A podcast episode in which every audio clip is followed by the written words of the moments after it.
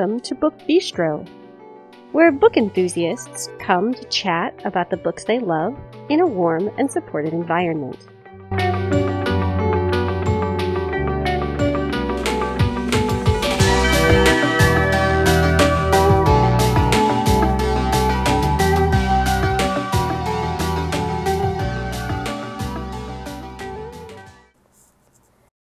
Today is Sunday, May 8th, 2022.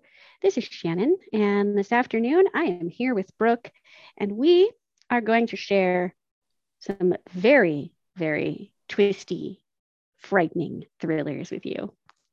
So it's just the two of us. We have six books each, and it should be fun.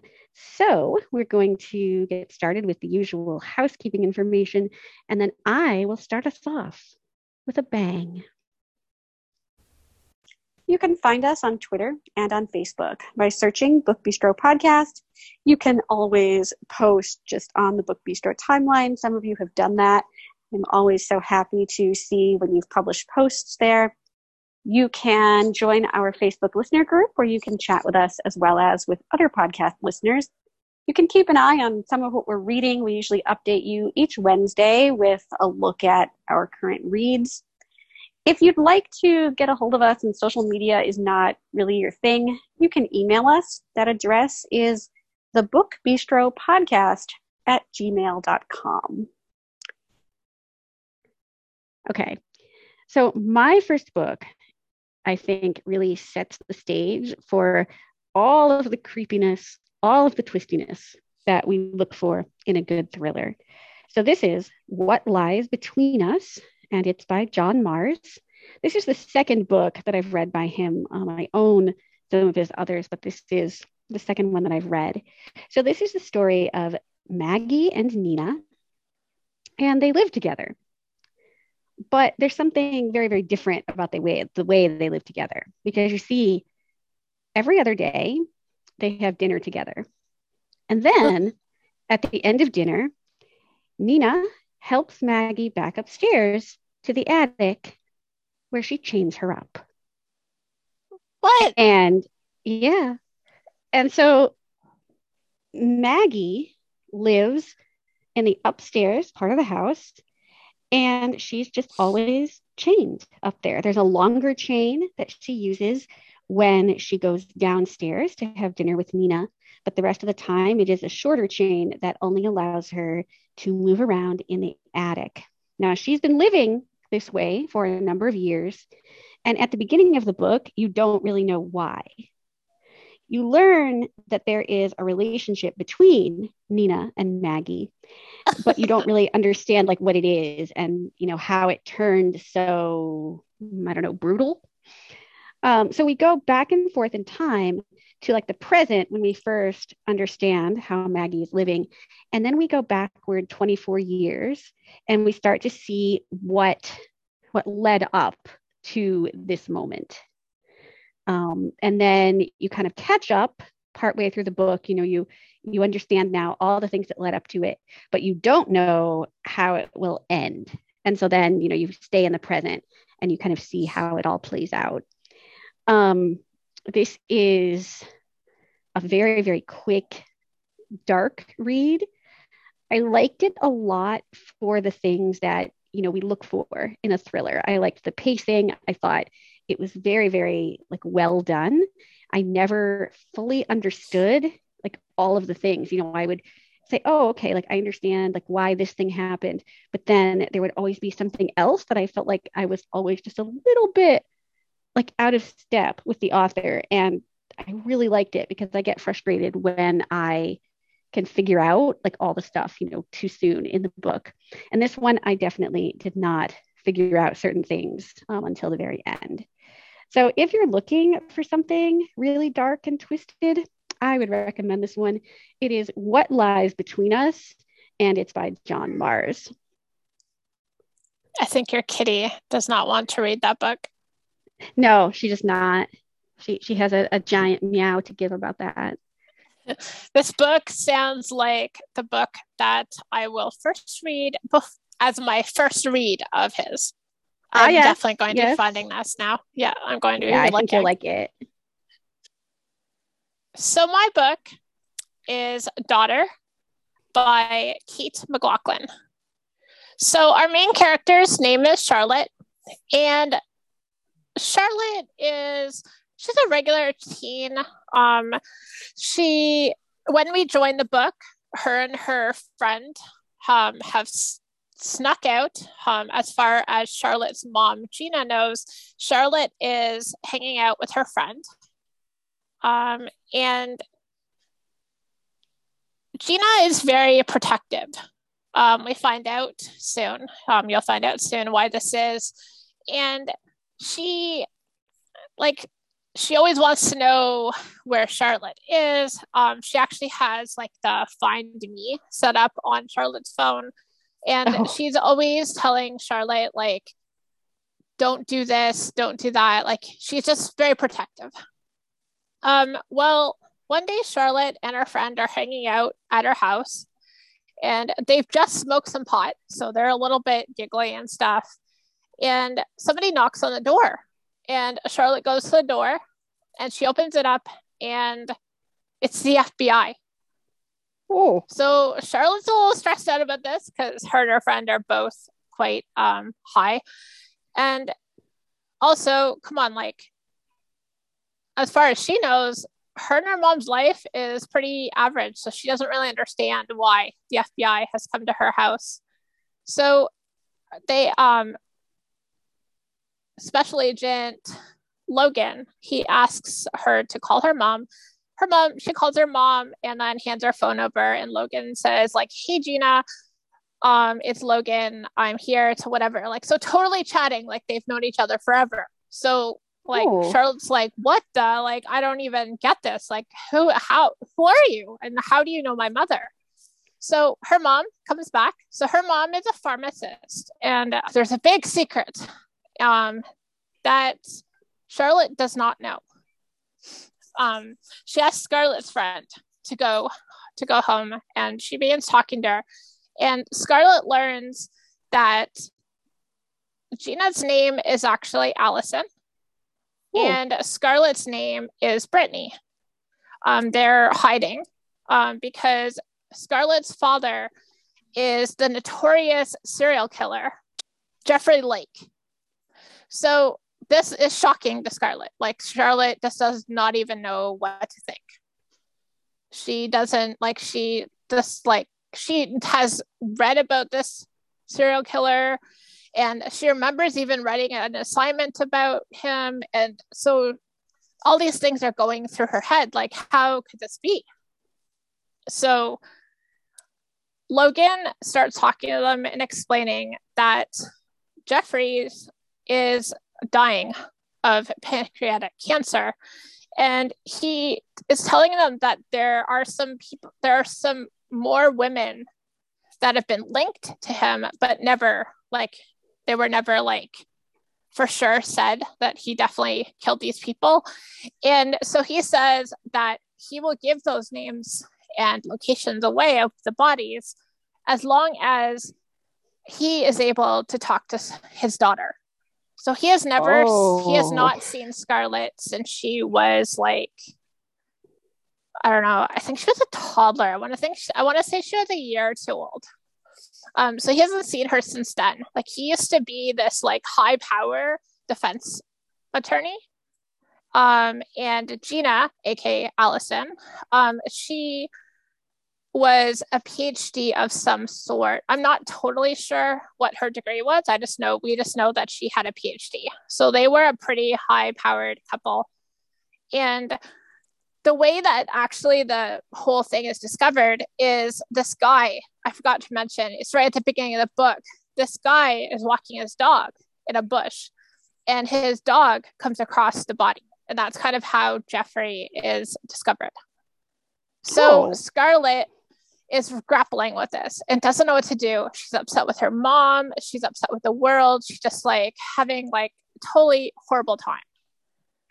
And she doesn't know like what are people going to think of me? Like how can this be? Like i'm my kind of my life is kind of ruined right? But at the same time, she's angry with herself because she remembers the things that she felt about the case and about what she thought of his wife, who he she now knows what is her mom. So she has this guilt, right? So she agrees. Wow. Um, she agrees with Logan to go and to speak to Jeff. Um, so they take her to the hospital where he is. He's in North, I think he's in North Carolina. She sits down with him and talks to him. And she she can see where the charm comes from. Like he's a very charming man. He talks to her very directly about what he did, and he's he's not forgiving. Like he doesn't ask for forgiveness. Like he's not. He doesn't feel bad about what he did. He just, oh. in his mind, Gina should have saved him. Like he he's like, I mm-hmm. loved your mom because I thought she could save me, that she could help like the monster stay away. So that's how yeah, we I learn. that works so well. No, exactly. so yeah, so there's a whole bunch of conversations at different times through this, and we get to meet um, Special Agent Logan's family, which is really neat. And there's some little relationships here and there that happen. And her mom, we get to meet some of her family that she's never met before. Like, so she's so like this is such an overwhelming time. Yeah. And of course, the paparazzi or the reporters and journalists have now discovered that this is the case. And things happen at back home at her school and people just like turn away from her and she starts learning like who her real friends are which i oh. felt like horrible like i like there were times when i was a little bit teary because i just felt horrible for her um because like it really has the whole question of do we really have the right to be putting the spotlight on these families like is it really their fault? Right. Because like all along allison everyone believes that gina aka allison that she must have known. There's no way that she wouldn't have known what her husband was doing. Because you know we know everything our husband is doing. Like i will honestly tell you i have no idea what my husband's doing right now. As far as i know he's at work but who knows right um, I, I, hope he, he isn't, you know, out killing people. Um, I'm pretty sure he's not doing that. He's too nice of a guy, but you know, that's what that's what every serial killer's neighbor said. He was a real nice guy. But yeah, true. So, Did you say that? And this is part of what, as I said, Scarlett is also um, grappling with the whole idea of like, how should she feel about her mom? And when she had those thoughts that her mom should have known before she ever knew that Allison was her mom, that like how like how do you talk to your mom about that? And how do you get over your feelings and all that stuff of guilt and of frustration and of anger for being held, kept this big secret being kept away from them? So to find out if jeff tells scarlett um, where all the bodies are and to see how Scarlett decides to kind of like attempt to right some of the wrongs that weren't really hers like in the end. Like it's really she did nothing wrong but be her his daughter. Um you'll have to read daughter by kate mclaughlin. Okay so this is on my ipad. I have not read it, but I'm going to have to move it up because it does sound really, really good. This guy is like creepity creep. Like he actually oh. describes to his daughter like what he does with um what he did with the bodies after the situation. Like he would revisit visit the um like the bur- the burial sites. Oh, so okay, yeah. Then. So my next book came out in 2020. This is Girl Gone Mad by Avery Bishop. So this is the story of Emily, Emily Bennett, and she is a therapist. She works with kids who have had difficult pasts. Um, sometimes these pasts are due to trauma. Sometimes they are due to just like genetic kind of mental illness but she wants to help them so that their futures can be better than what their pasts have been. But what we learn about Emily pretty quickly is that she's also, in a way, trying to make amends for her own past because when Emily was in middle school, she was part of this very like, insular clique. They called themselves the Harpies, and they were like the most popular girls in school. And they were not always very nice. In fact, Emily sometimes really questioned her place in this group and whether, you know, these were the kinds of people that she wanted to spend her time with. But she was very concerned about what would sort of become of her if she stepped away from them. Like she didn't want to be ostracized. But when Grace comes to school as the new girl, all kinds of things happen. And what Emily does as sort of a like a way to as she thinks of it like reaching out to this new girl and like bringing her into this group goes terribly terribly wrong. Oh. So now, yeah. So now Emily, you know, is an adult. She's working as I said as a therapist and she has a lot of memories that sort of manifest themselves as nightmares. And so she's always dreaming things that kind of harken back to what she and her quote unquote friends did to Grace when they were in middle school. And we, as the readers, don't necessarily know what those things are. Like you get little glimpses of it through these dreams, but you don't fully like understand, you know, everything that happened. But what you do understand pretty quickly is that one of the harpies committed suicide as an adult.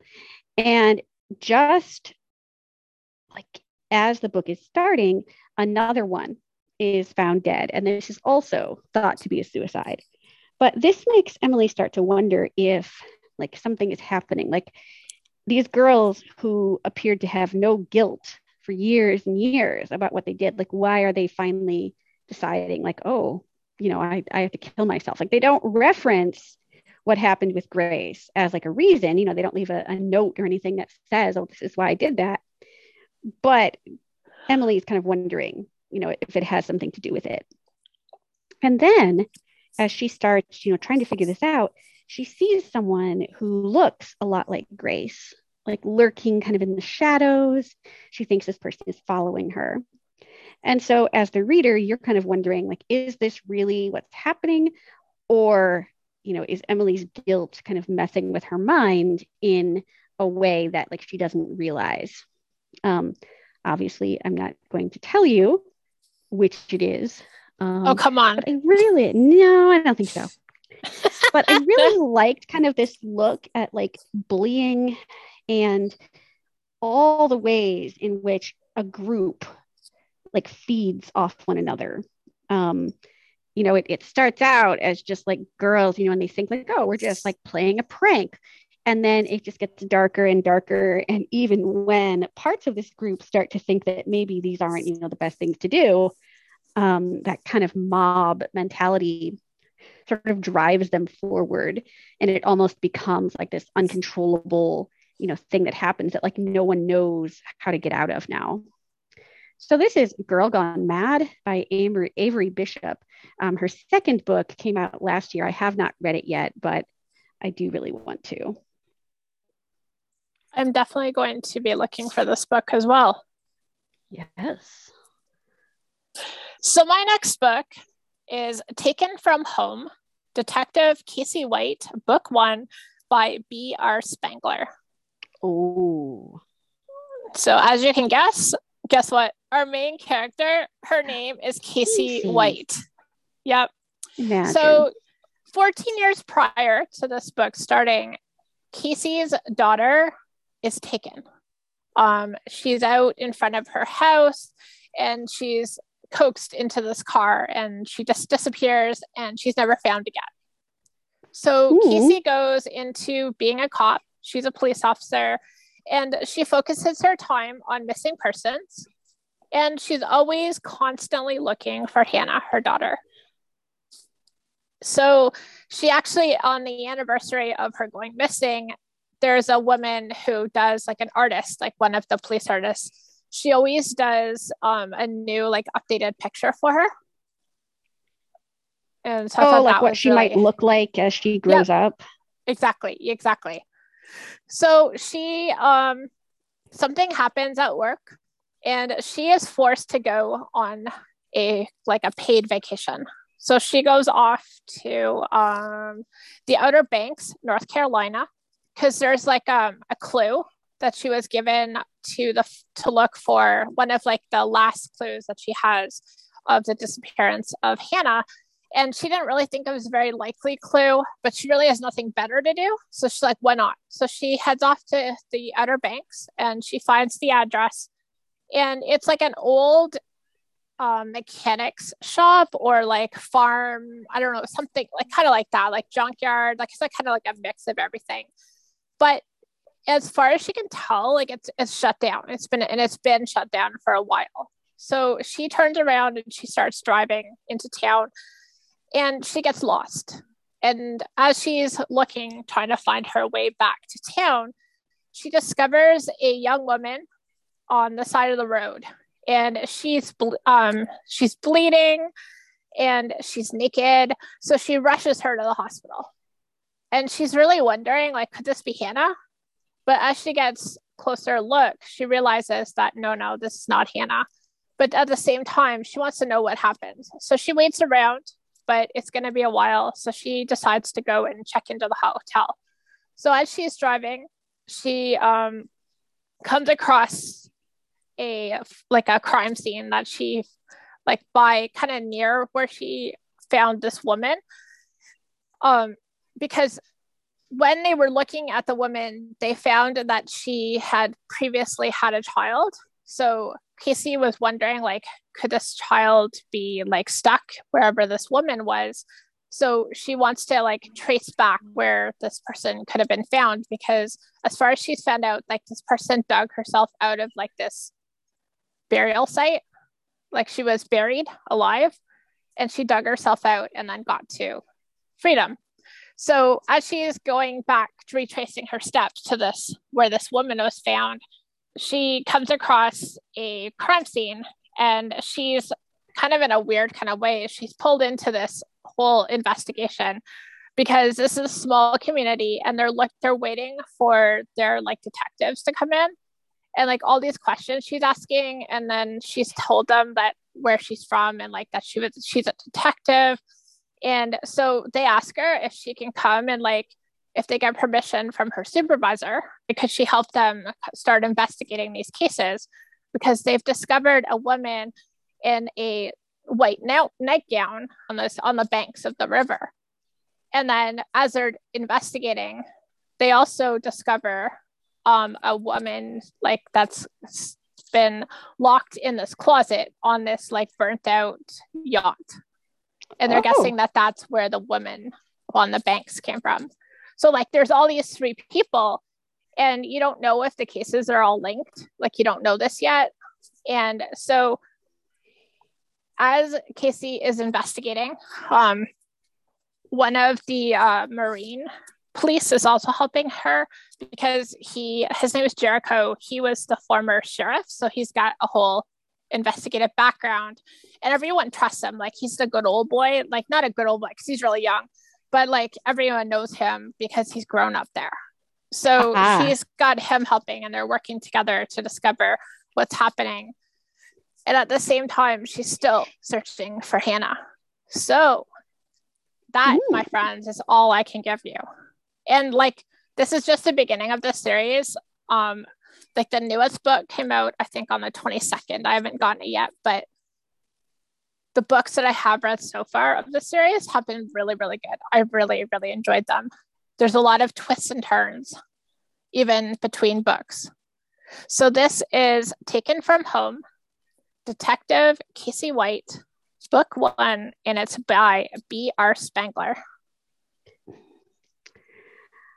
All right. So my next book is Little Secrets by Jennifer Hillier. This came out a couple of years ago. Um, and I really enjoy Jennifer Hillier. She has a new book coming out in July that I'm super excited about. Um, she seems to do one about every two years. So this is about Marin. And when we first meet her, her life is as close to perfect as you could get, right? Like she has a husband, she has a little boy. Her husband owns uh, some kind of company, like I don't know if it's a tech company. I, I can't remember exactly what the company is, but it doesn't matter. And she owns a chain of upscale hair salons. So they're very well thought of in their community. They're kind of like the couple that everybody points to when they want to talk about, like, you know, the perfect marriage.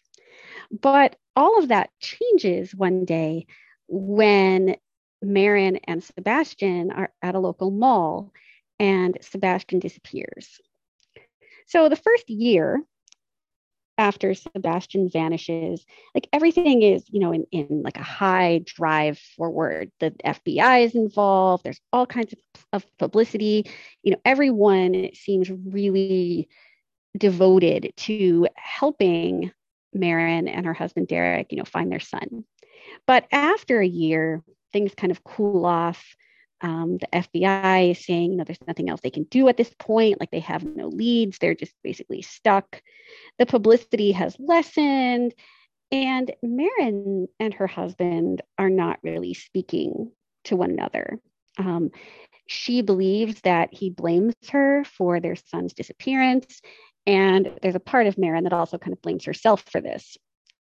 So she decides that she's going to hire a private investigator. She figures that if the FBI isn't going to look for her son anymore, then she can have this PI pick up where they left off.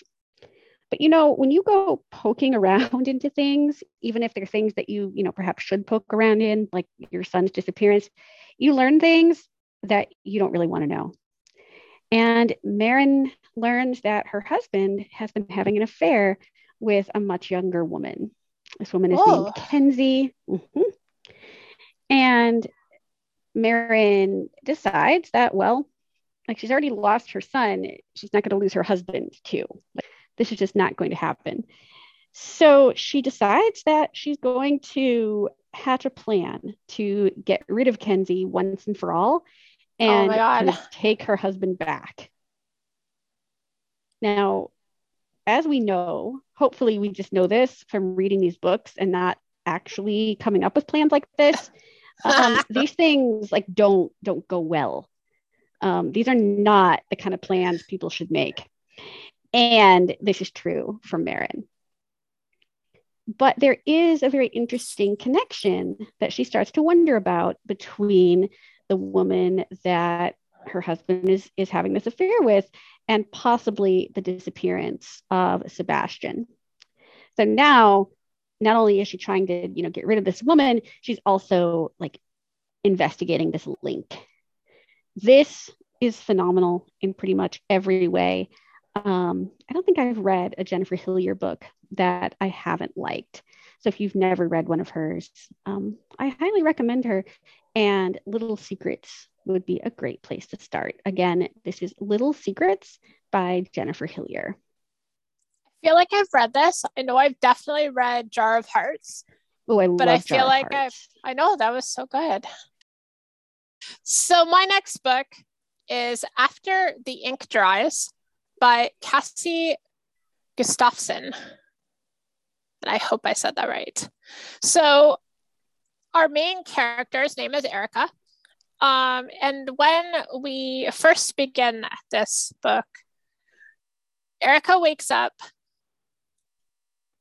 in somebody's room and she's feeling groggy, like she doesn't know. She guessing she must have drank a little too much or something. They, there had been a party at the house of one of the like big lacrosse players. Um, she went. She attended with her new boyfriend. They had just started dating. And she doesn't know what happened. Like she's confused. She doesn't know um, where her boyfriend is. His name is Thomas. And she doesn't know where any of her friends are. So she gets up, she looks around, and she figures out whose room she's in, which is kind of annoying to her because this is actually her best friend's boyfriend's room. So she's a little bit stressed Ooh. out with this because her best friend is also a very she tends to get really jealous of anybody who even like looks at her boyfriend. So she's a little bit concerned that this could cause a problem with her and her friend. Uh, yeah. And as she's getting dressed, she looks down at herself and she discovers that there are names written all over her in Sharpie. Okay, that's bad. And as she's reading these names, but also little comments like there's one that says um, how, um, whore and other stuff like that, not nice names. And as she's reading them, she realizes it's all of Thomas's friends. As far as you can tell, she can't find Thomas's name. So she's hoping. She's really, really hoping that he had nothing to do with this and that he has no idea. So she quickly gets dressed and she's slowly making her way downstairs because she doesn't want anyone to know that she's kind of like doing the walk of shame um, in many ways. And she hears Thomas arguing with some of his lacrosse buddies. So this is really concerning to her because she's like, why is he not upstairs with me? Like, should I call him and let him know I'm here on the stairs? Like, what do I do? So she quickly rushes out to her car and races away, goes home, and she's just so upset with herself. Like she feels ashamed and she feels like this book is just full of emotions. Um, she feels like, what did I do? Like, did I do something to cause this to happen? I shouldn't have been drinking. Like, where were my friends? Where, like, where was Thomas? Like, was Thomas involved? Like, what do I do? Like, do I call my friend? Maybe she knows what happened. Because like she doesn't know. And she's like kind of doing like an exam herself. Like, do I feel any soreness? No. So I must be okay there. And like you just get all this thoughts that are going through her head. Um, her mom is a really interesting character. Like her mom's a nurse and she is such a wonderful mom. Like she really, really tries her best and she but at the same time like she's working long hours because as i said she's a nurse and she's trying to keep them in a good place and all this stuff. And you also get to meet her mom's best friend who is also a wonderful person. And like you can tell and her, she's trying to hide all these things for her mom because she, she doesn't want her mom first of all she doesn't want to admit to her mom that this has happened. Like she's just so ashamed, as I said, of herself, and she doesn't want anyone to know. And she's trying to like grapple with all this. And her mom's like worried that something's wrong and trying to figure out what's wrong. And through this book, we get to learn like not only her perspective of what's going on, but also Thomas's perspective. And we're seeing like how he's grappling with the whole idea of like how do i act around her? Because i know what happened. And like how do i like what do i do? Because i feel like i should have stopped it but at the same time like what do i like how should i have stopped it? Or what do i do? So as the investigation the police investigation begins she gets a lot of questions and she's as I said, she's ashamed. This is a big, big theme of the book is just the, the, the guilt and the shame that her as the victim feels. And you also see the side of, as I said, the accused, and you get to see how the boys are all kind of like, well, she asked for it. Um, she shouldn't have drank so much. So, like that whole victim blaming. So, you hear all of that part of it all. And um, as a bit of a, not a bit, but as a trigger warning now is you will see talk of um, suicidal ideations, but also there is some on page kind of progress towards a possible suicide. And then also the guilt of Erica what I really liked was there's also a graphic novel kind of aspect to this book because from what I understand throughout the book, there are pictures, comic pictures, and Erica is a budding comic artist, and her alter ego, she her name is Erica Strange. And so Erica Strange, all through it, you get this whole like, well, what would Erica Strange do? Because Erica herself is a very like shy, very like hide kind of hide away from everything and don't want to kind of whatever. So like what would Erica Strange do? Well, Erica would say something. Or Erica would just like brush it off or whatever. Like you get all these little questions of what would Erica Strange do? And how like Erica herself is able to kind of like get herself to a point where she feels like she's okay with finally pointing at her finger and saying, well, you did this and like things need to happen because it's not right. So I really like that part of it all. So this is After the Ink Dries, and it's by Cassie Gustafson. Excellent. There's like a big um, push, not only in, you know, like as a book in book kind of thing, but like graphic novels are just a really big thing now. Um, I think they'd I be really interesting if I could see them. Like, because I was just was... to say, I don't yeah. understand them very well yeah. because so much of it is pictures.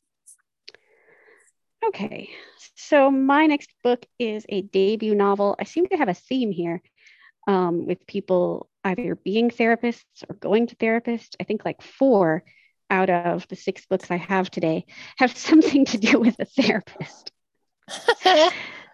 so this is a Flicker in the Dark by Stacy Willingham. Um, this came out in January of 2022. So it was one of the first books I read this year. And it is incredible in pretty much every way. So Chloe is our main character, and she is a psychologist. She lives in Baton Rouge and she is getting ready for her wedding. And on the outside, she's kind of got it all together you know um, sure she struggles sometimes with some bad dreams and sometimes she wonders how much control she really has over her life but only people who know chloe really well are aware that you know these are things that she's wondering and then a teenage girl goes missing and shortly after that another and another and suddenly, Chloe finds herself drawn into this investigation that mirrors something that happened 20 years ago when Chloe was 12. So that summer, she lived with her family in a small town in Louisiana. And over the course of the summer, six teenage girls went missing. And by the time the summer was over, Chloe's father had been arrested and imprisoned for the killings of these, these girls. And Chloe and her mom and her brother are just kind of left behind to struggle with all the feelings about, you know, what they they never knew about her father. And for Chloe, just like how how does she sort of uh, how does she reconcile like the two sides of her father? Like the father that she always knew and loved and then the father that apparently killed all these young women. So now she's sort of torn between like the past and the present. And she's wondering like how likely is it that like twice in her life she is drawn into these investigations of missing girls and so she wonders you know like is she paranoid? Is she just sort of like taking things from her past and like projecting them onto what's going on? Or is she really in the path of a killer for the second time? Um, this was just so, so nail bitingly tense and wonderful. Um, I had a lot of empathy for Chloe. I think you know she was in a really hard spot all through the book and as we move back and forth in time between the past and the present you kind of see like little things that help you understand kind of who Chloe is today and why she does struggle with some of the things that we see her struggling with in the present. I really hope that Stacy Willingham writes um, more books. This one was apparently optioned as a limited series um, for author Emma Stone. And so I'm really hoping that, you know, the notoriety that it's gotten will perhaps spur her into writing something else. This is A Flicker in the Dark, and it's by Stacy Willingham. I love this book. It's so, so good. So my next book is Blood Will Tell by Heather Chavez.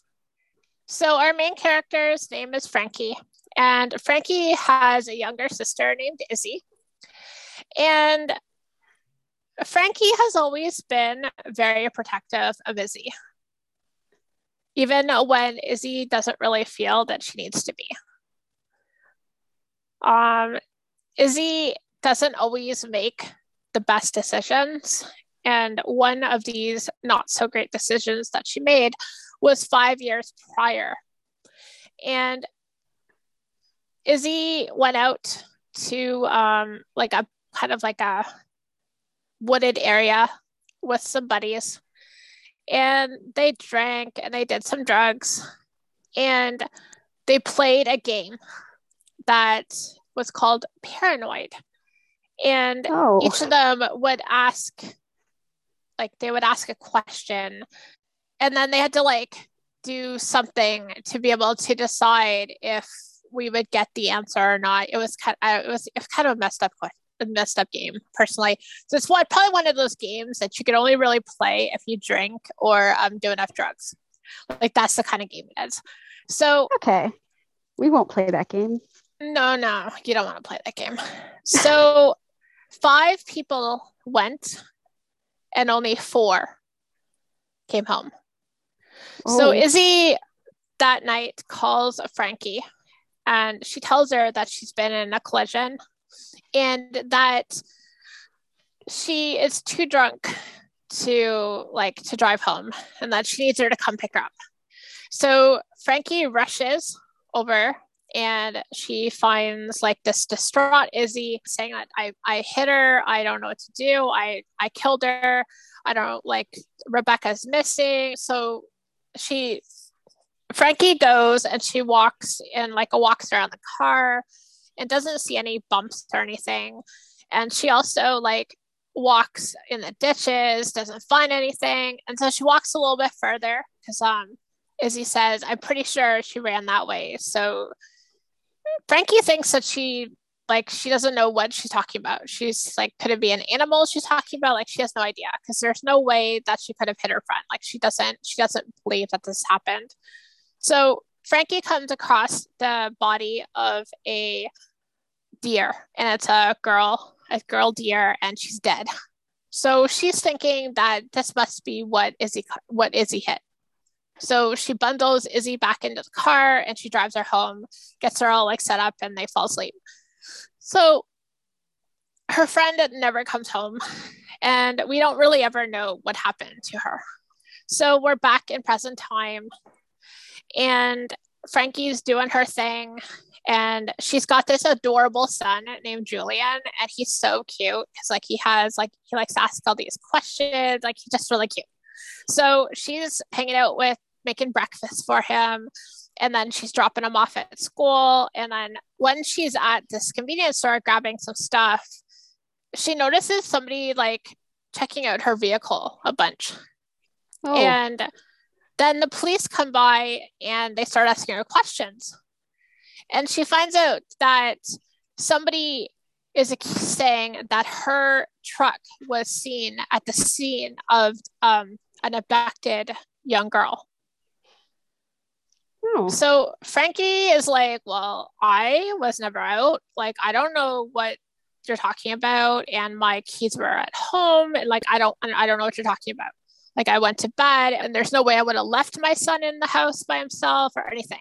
So then she gets let go and she goes and she picks up her son in the evening and she's making dinner. And Julian just happens to say, like, Mom, why did you leave last night?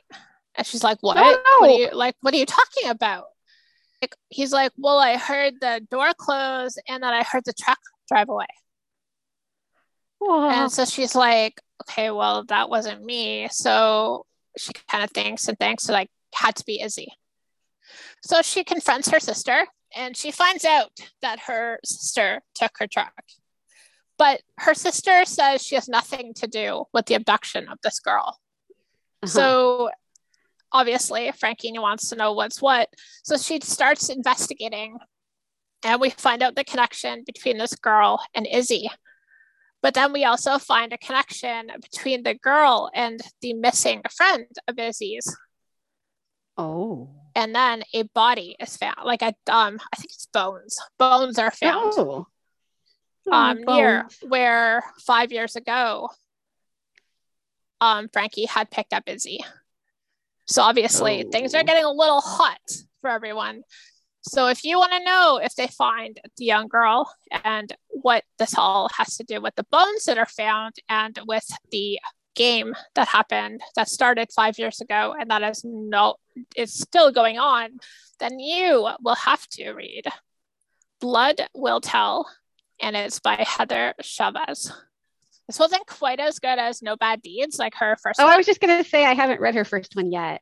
Oh, it wasn't Um, quite as good as No Bad Deeds from what I remember of No Bad Deeds, but it was still I still liked it. So my next book also has blood in the title. This is Blood Sugar by Sasha Rothschild. This is another debut novel, and it just came out um, in April. So all the time, like we're talking to people and we'll be upset and we'll be like, oh, like I, I could kill you, or I could kill them, or whatever. And usually we don't actually do that. At least I hope we don't. But if you're our heroine, who is named Ruby, um, Ruby actually has killed three people in her life. And she's only like 25 years old. Oh, Yes. Now, Ruby is very sure, like she will tell you again and again and again, that even though she murdered three people, like cold bloodedly, knowingly, she's not a sociopath. Like she had very good reason for killing these people. Like, just do we all say her. that? Yes. Well, hopefully we all, um, you know, don't need to say that. But you know, she she has like very good reasons for this, and she'll explain them to you if if you ask her. Well, maybe. And Ruby is like just she presents herself as just like this normal person. She's married. She's a psychologist. I, I don't know that it's very good to be a psychologist if you kill people like in your spare time. I'm just not sure how that works. But I guess it works okay for Ruby. So she, when we meet her, she is in the interrogation room of a Miami police department. And she's being questioned about the death of her husband. Now, Ruby didn't kill her husband. Like, this is a thing that she insists upon and insists upon. but how does she prove that she's innocent without revealing sort of the dark secrets of her past? And how sure is she that the police detective who's questioning her like doesn't know what happened to the three people that Ruby killed? So as the questioning goes on, we sort of follow Ruby as she thinks back over the course of her life and kind of the, the three dead people that are in her wake and what led to each of those deaths and how those deaths may or may not be connected to the death of her husband. It's really interesting to read this because like Ruby is such an easy heroine to root for. Even if you know that like you just shouldn't be killing people, right? Like it's just not a thing you should do. But once you get inside her head and you sort of learn like all the things that led up to this, like you're kind of like, oh, well, you know, maybe in this circumstance, like maybe it's fine. Even though, of course, you know, it, it isn't, and you know that. But there's just something very likable and relatable about Ruby that made this such a stellar read. Um, I think her character really drives the narrative forward even more than the super twisty plot. Um, I highly recommend this. I'm hoping that we see more from Sasha Rothschild. So this is Blood Sugar, and it's by Sasha Rothschild. this sounds awesome. So my next book is the the Detective's Daughter by Erica Ooh. Spindler. Yes. So our main character's name is Quinn, and Quinn is a police officer. Her father Rourke was also a police officer. Um, he he had a case that kind of took up all of his time and all of his thoughts and everything. And in the end, it kind of led to his death. Oh. A couple of years prior to this, Quinn gets a call from her father, and he says that he has discovered um, who kidnapped Grace Hudson. So, Grace Hudson was a baby, and she was taken from the home of this really rich family. Her mother was killed, and she was taken. And we never like she was gone. I think I think she was missing for about 14 years at the point that we joined Quinn. So over the years, as Quinn was growing up, her and her dad used to play like a game where he would get her involved in her his like investigations. And he would show her different pieces of the investigation. And it kind of became like their kind of puzzle time. And they used to do it there was a game they played together. Um, they even got kind of cl- even closer when her mom died when she was about 10 so it was just her and her dad for the longest time and so he was they one way that they were able to kind of really connect with each other was through helping him with his her investigate his investigations. So he was pretty proud of her when she became a police officer herself. And Quinn has a lot of guilt. She blames herself for her father's suicide. Um, she believes that if she had only listened to him and actually gone quickly, that she could have stopped him from committing suicide. And so she's got all this guilt and she gets called out to a case. Um, there's this been this party and it's been a, there's a killing at the party and her and her partner, his name is that we call him Dobby, but his name is Dobson. Um, his so they call him Dobby. Um, they go out to the to investigate, and it happens to be the family of this girl that went missing long time ago. Oh. So Quinn starts investigating, and somewhere along the way, she gets a message, like just this mysterious message that says, Your father did not kill your kill himself. So oh. she's kind of like, What? Like who who who left this message? Like, what are they talking about? Like the investigators did the investigation and there was nothing found suspicious. Like i don't know what you're talking about. But she starts investigating looking into um, grace's case. And as she's investigating she's kind of like trying to follow the steps that her father took and wondering if maybe she's right in thinking that he did say that she he solved the case so he she meets some people along the way that give her some clues and she realizes that maybe her father did solve the case. Oh. And if this is the case, then maybe he didn't commit suicide. So she starts investigating and she gets into trouble from her commanding officer who tells her to leave this family alone because they're, as I said, they're this rich family and she's told to leave them alone but at the same time she can't because she feels like well if we can discover where grace has gone then then maybe like we can bring like good things to this family.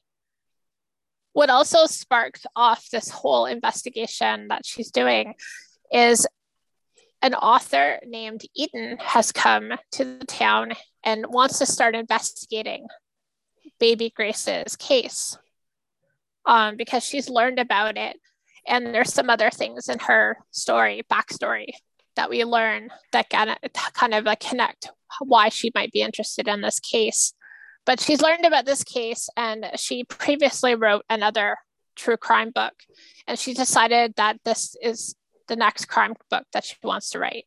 So her and Eden, so Eden and Quinn, they started investigating together And all these things happen because when you start getting close to the answer, then people mm-hmm. kind of they get a little nervous. Yes, yes, they do. Especially after so long of getting away with it. So if you want to know what happens, then you are going to have to check out The Detective's Daughter by Erica Spindler. I'm really, really hoping that it turns into a series. Like it looks like it may, like the way she left it, Ooh. it looks like it could be. So it could be like a Quinn Dob like a Quinn Dobson or Quinn Dobby. Or me never know. Maybe we'll see maybe we'll see Eden again she did a couple books quite a while ago that were like a duology. Um, See Jane Die and one other one. Um, so it is always possible. So I have one more book, another therapist book, because somehow this is like a, a thing for me today. This is The Golden Couple by Greer Hendricks and Sarah Pekkanen. This came out in March of this year. This is the fourth book that they've written together. Um, I've heard kind of low rumblings that this may be their last collaboration. I hope that's not true. It would make me very, very sad if they didn't write together anymore. So, this is the story of Marissa and Matthew. They are an upper class couple. They live in Washington, D.C. They have an eight year old son, and everyone refers to them as the golden couple because on the outside, everything looks perfect. I feel like this is a like a trend in thrillers that like people have these really great seeming lives and it's not until you like look deeper that you see you know all the nastiness underneath and i think it tends course, to be I think it tends yeah. to be though the theme even in real life because like you think it's of true. all these like big like just think of like I don't know Ted Bundy and probably his neighbors were oh, like yeah. oh he was the nicest guy ever and he used to help me like take my garbage out every day or you know what I mean like really yeah, nice and person and they end up being this not so great person at all. Maybe if you have too somebody much are horrified. You. Somebody are horrified yes. to know. Yes so I, so Matthew and Melissa, they've been married for quite a while now. Um, if you know them, you know that their marriage has gone a little stale. Like they didn't intend it this way, but they just both kind of got caught up in life and they've drifted apart.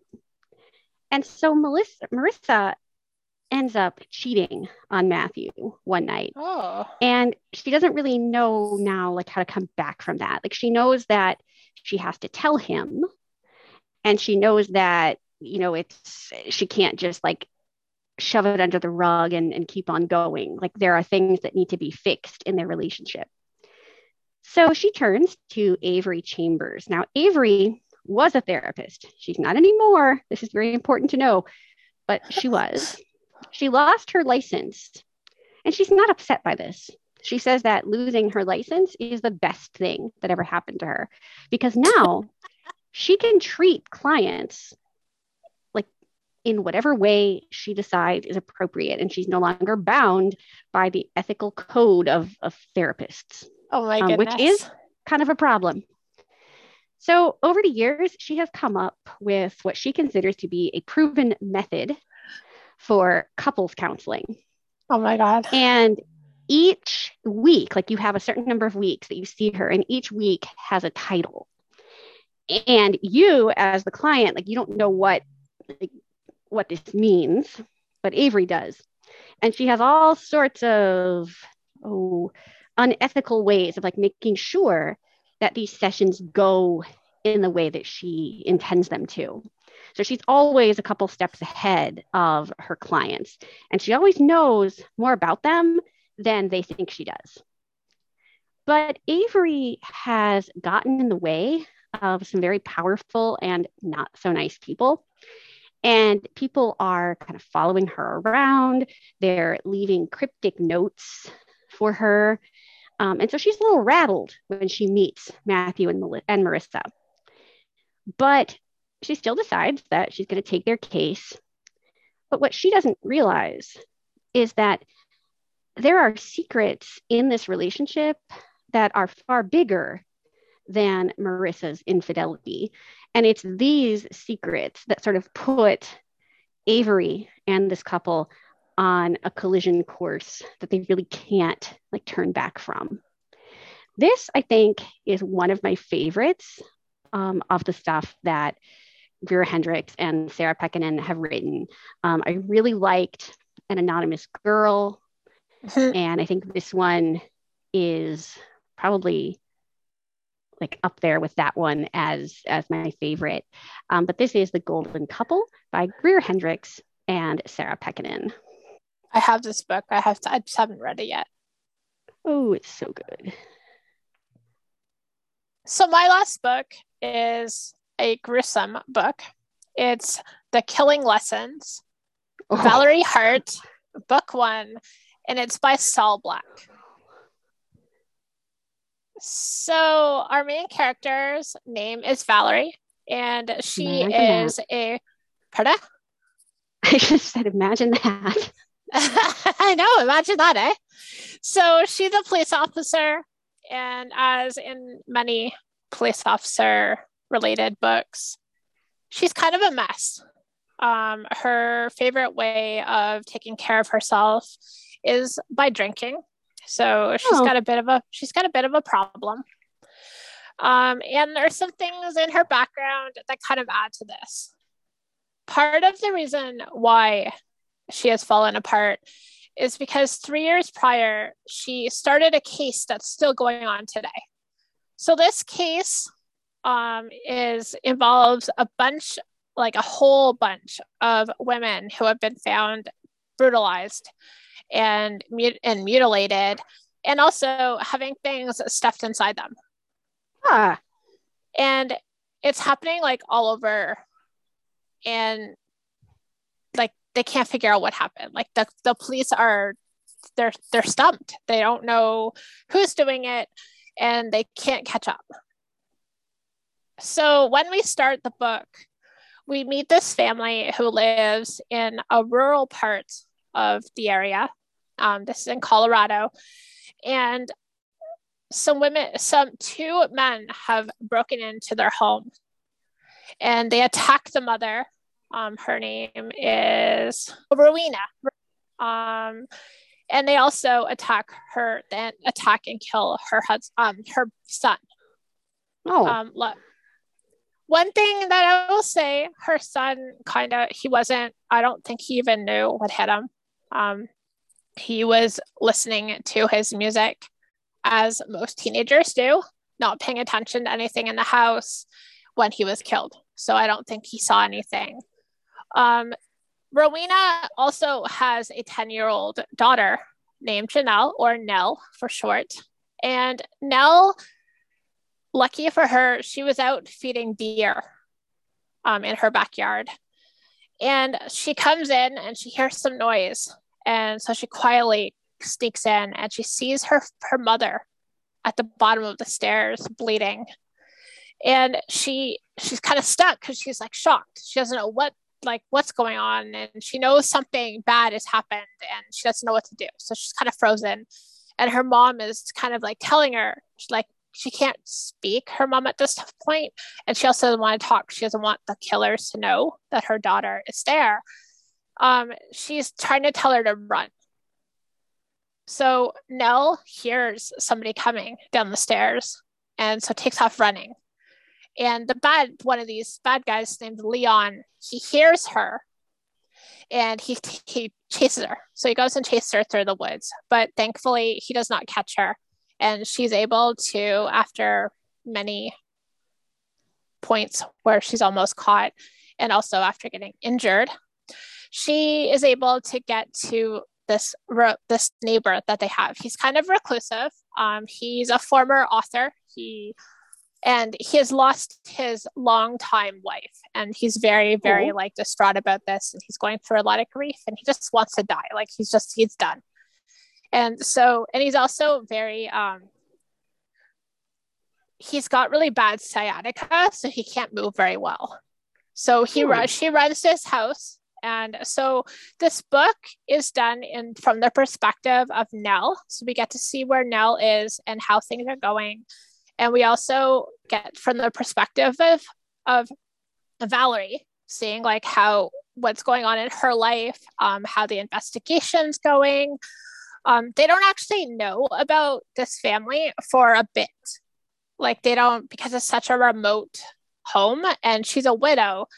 So she doesn't really have a lot of family that would check in on her and stuff like that. So it's not for a bit until you actually kind of like until Nell actually gets on her radar. Like they don't even know about this child that is missing. Um, we also, the book is also told from the perspective of Xander, who is one of the killers. And we see like his background, how him and Leon, Leon met, and also like what his whole reasoning behind these killings are. Um, it was really creepy, creepy to follow in the footsteps of these killers. Like they had no remorse and they were kind of going from place to place in this like RV. And so nobody knew where they were because there was no real roots that they were putting down. And they would go to these like places where like the people live so far out of town that you just never knew the connections. So you just kind of felt this loss, this whole like, are they ever going to figure it out? And meanwhile, Valerie and her life is kind of like falling apart.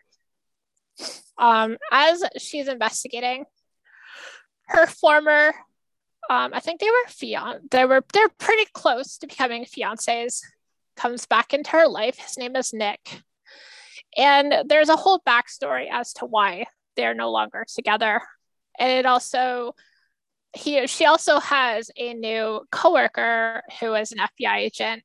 And Carla has a problem with Valerie. Oh.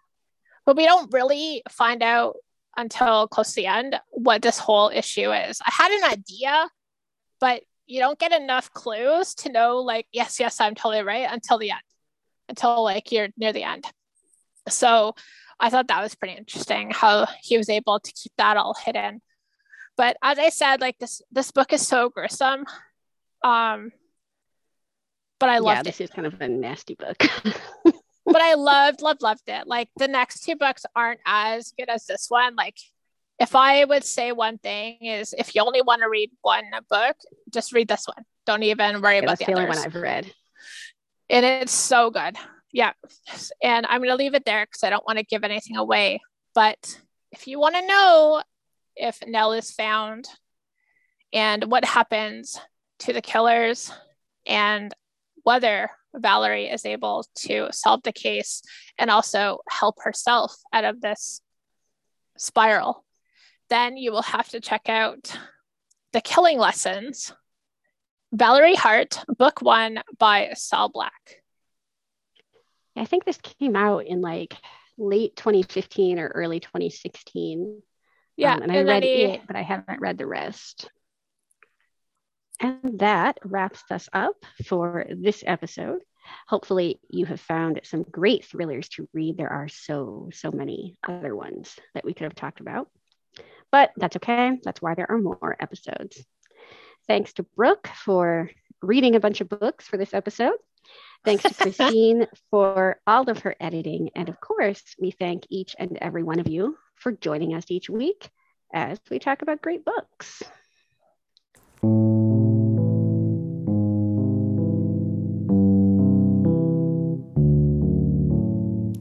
If you would like to leave us a rating or a review, you can do that on Apple Podcasts or any other platform that you use to access the show. Not only does it tell us what you think, but it also helps other people find us when they're looking for book related podcasts. Um, it kind of advances us in the Google algorithm. So I will be back next Tuesday morning with an author interview and, of course, the guide to new releases. And some number of us will be back on Friday with more bookish greatness. Take care, everybody.